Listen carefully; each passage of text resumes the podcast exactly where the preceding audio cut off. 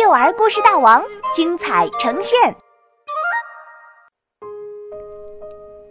会求雨的大法师，作者王云，杭州神采飞扬娱乐有限公司版权许可。上期故事说到，马小龙找回了失散的小伙伴小狸猫皮皮、小毛驴阿呆和赛马小黑妞，离开了迪迪庄园。他们来到一个小村庄，打算讨点水喝。马小龙看见有间屋子的门虚掩着，于是推门进去。有位老爷爷躺在桌子旁的椅子上，一副无精打采的样子，一动也不动。老爷爷，能给我们一点水喝吗？马小龙问。水没有，老爷爷干脆地说：“看，那个小水桶里有水。”眼尖的皮皮发现桌子下面有个小水桶，不行，这不能给你们喝。老爷爷一下子从座位上弹了起来，一把抱住小水桶，就让他们喝一口吧。这时，一个老奶奶从里屋走出来，对老爷爷说：“他们看上去口渴极了。”不行！老爷爷生气地提高了嗓门：“家里只剩下这一小桶水了，要是给他们喝了，我们怎么办？”来吧，孩子。老奶奶可不理会老爷爷。拿出小碗，舀了一碗水递给马小龙：“快点喝吧。”马小龙、小黑妞、皮皮和阿呆每人喝了一碗水，小水桶里只剩下半桶水了。够了！老爷爷一把夺过小水桶。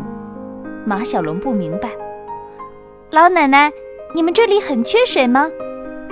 老奶奶叹了口气说。唉，我们这儿啊，已经有一个多月没下雨了。现在我们要翻过好几座山，去很远的地方才能打到水。老奶奶，我们替您去打水。马小龙想替老奶奶做点事。不用啦，老奶奶笑着说。一会儿，大法师就会做法求雨，马上就要下雨了。大法师是谁呀？小黑妞好奇地问。老爷爷在一旁说：“大法师能和天上的雨神通话，请求他们降雨给我们。这个世界上根本没有雨神。”阿呆说：“哼，一会儿你就知道了。”老爷爷瞪了阿呆一眼，让你瞧瞧大法师的厉害。这时，门外响起了牛角号的吹奏声，大法师的求雨仪式马上就要开始了。村民们纷纷从屋子里出来，来到村中心的广场上。马小龙他们也挤在人群中，观看大法师求雨。只见广场中心搭了一座高高的宝塔，塔顶坐着一个披散着头发、穿着白袍的大法师。大法师闭着眼睛，嘴里念念有词，不时张开双臂，向天空大声喊着：“雨神呐！”请您赐予我们甘甜的雨水吧。广场中间的一张大桌子上，摆满了水果、饼干和一些金币，这些都是给雨神的礼物。可是时间过去了很久，天空中依然一丝云也没有。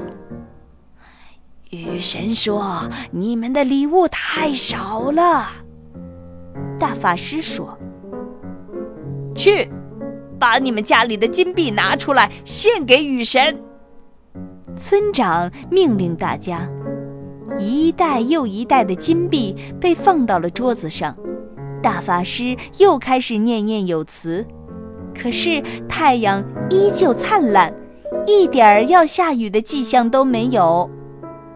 你们的礼物还是不够呀！大法师说：“雨神还不满意。”去把你们家的珠宝都拿出来献给雨神。村长命令大家。大家陆陆续续地将家里的宝贝放到了大桌子上。大法师又开始做法了。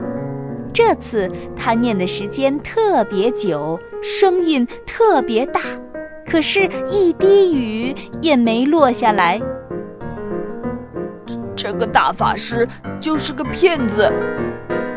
阿呆挤在人群中，小声对马小龙说：“谁知这句话。”被大法师听到了。